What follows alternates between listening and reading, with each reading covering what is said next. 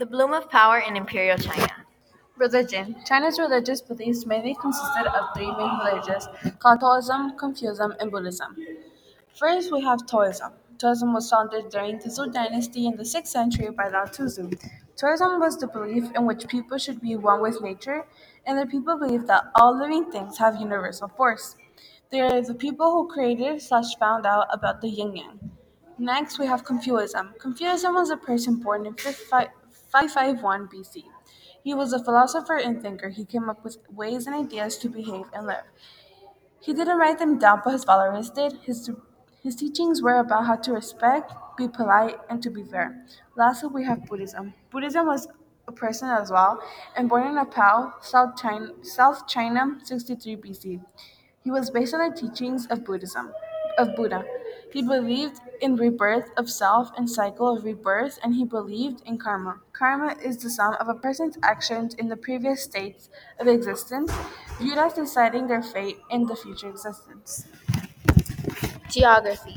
The geography of Imperial China was quite different than other civilizations. You see, Imperial China was known to be isolated because of the various deserts from the west and east. The Himalaya mountains couldn't even be crossed by humans. Now, all of these geographic struggles stopped China from gaining independence from other civilizations. However, they did have some advantages, like rivers. Rivers that were located on the south and north, like the Yangtze and the Yellow River, were also such important factors. They provided resources like water, food, transportation, and much more. Political. Imperial China is known greatly for having many dynasties. Not necessarily in order, we start with the Xia dynasty that lasted from 2100 to 1600 BCE. Then there was the Zhou dynasty that lasted from 1600 to 1050 BCE. The Zhou dynasty was the longest lasting dynasty. This dynasty had a feudal and decentralized government. A decentralized government is more equal since power is spread through a legislative body instead of just a certain group of people. From 221 to 256, there was the Qin dynasty. The Qin dynasty was the dynasty to first have a centralized government, meaning that all power was held by one person or one group of people. Even though they only lasted 15 years, they were still able to influence the world today.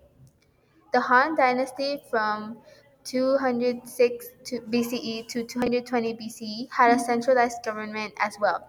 They were able to help with the flourishing of the Silk Road. These were the most important dynasties that really achieved great things, like advancement in art, law, philosophy, and history. But there was still the Song, Yuan, Ming, and much more dynasties that once ruled. Economic. Over the years, Imperial China's economy slowly began growing, and although many reasons contributed to this, agriculture was a big part of the boom in China's economy. Because of the bloom in the production of rice, this period of time also saw an increasing improvement in farming methods. As the production of rice increased, slowly China was able to feed the people as the population grew. Due to the wars and attacks being thrown at them by the people of Mongolia, many landowners slash farmers were forced to abandon their land and move to the south. But this move south allowed farmers to grow many more products apart from the usual wheat and millet. This allowed farmers to slowly begin producing more goods that helped feed the growing population of China. Social structures. Apart from the emperor, China had a total of four social structures, beginning with the imperial family, nobles and officials, peasants, artisans, and merchants, and a small percentage of slaves. The emperor and his family were at the very top of the social class.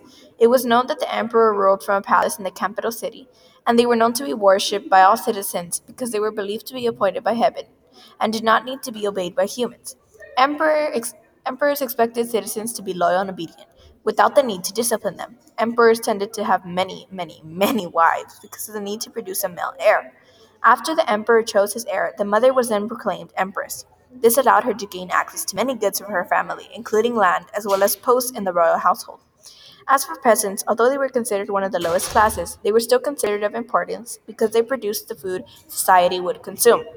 Peasants were known to usually lead simple lives due to the reason that they were not as wealthy as most. Even throughout harsh conditions, peasants were forced to work the land, and the crops killed during this time of year meant the provisions for winter of the family were gone too. But the job of harvesting was often left to men, but as for women, although some did choose to work the, work the field, they were mainly known to take care of the household and provide clothes for the family. And, because of this, they could even sometimes earn money from the clothes they wove. But alas, no matter how poor, every peasant had to pay taxes, thus resulting in families not having enough provisions for the winter.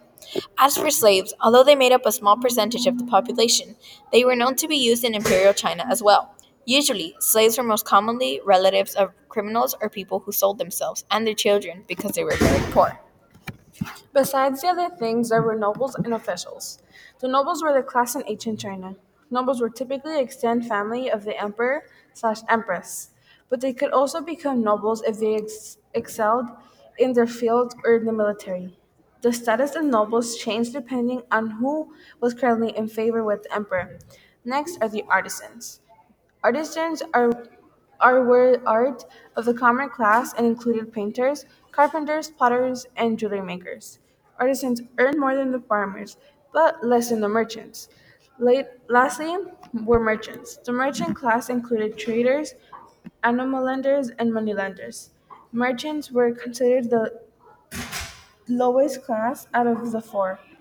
Citizens of the Chinese civilization did not consider them to be the contribution to society because they worked for their own gain. Despite being considered the lowest and the low merchants were often wealthy and lived in luxurious homes. Many during the Han Dynasty were even considered threats due to the fact that they were becoming increasingly wealthy, but they were but they were put restrictions by having to pay higher taxes than most and being forced to enroll in the army thus summarizing the four social classes of Emperor China. Overall, this concludes our presentation.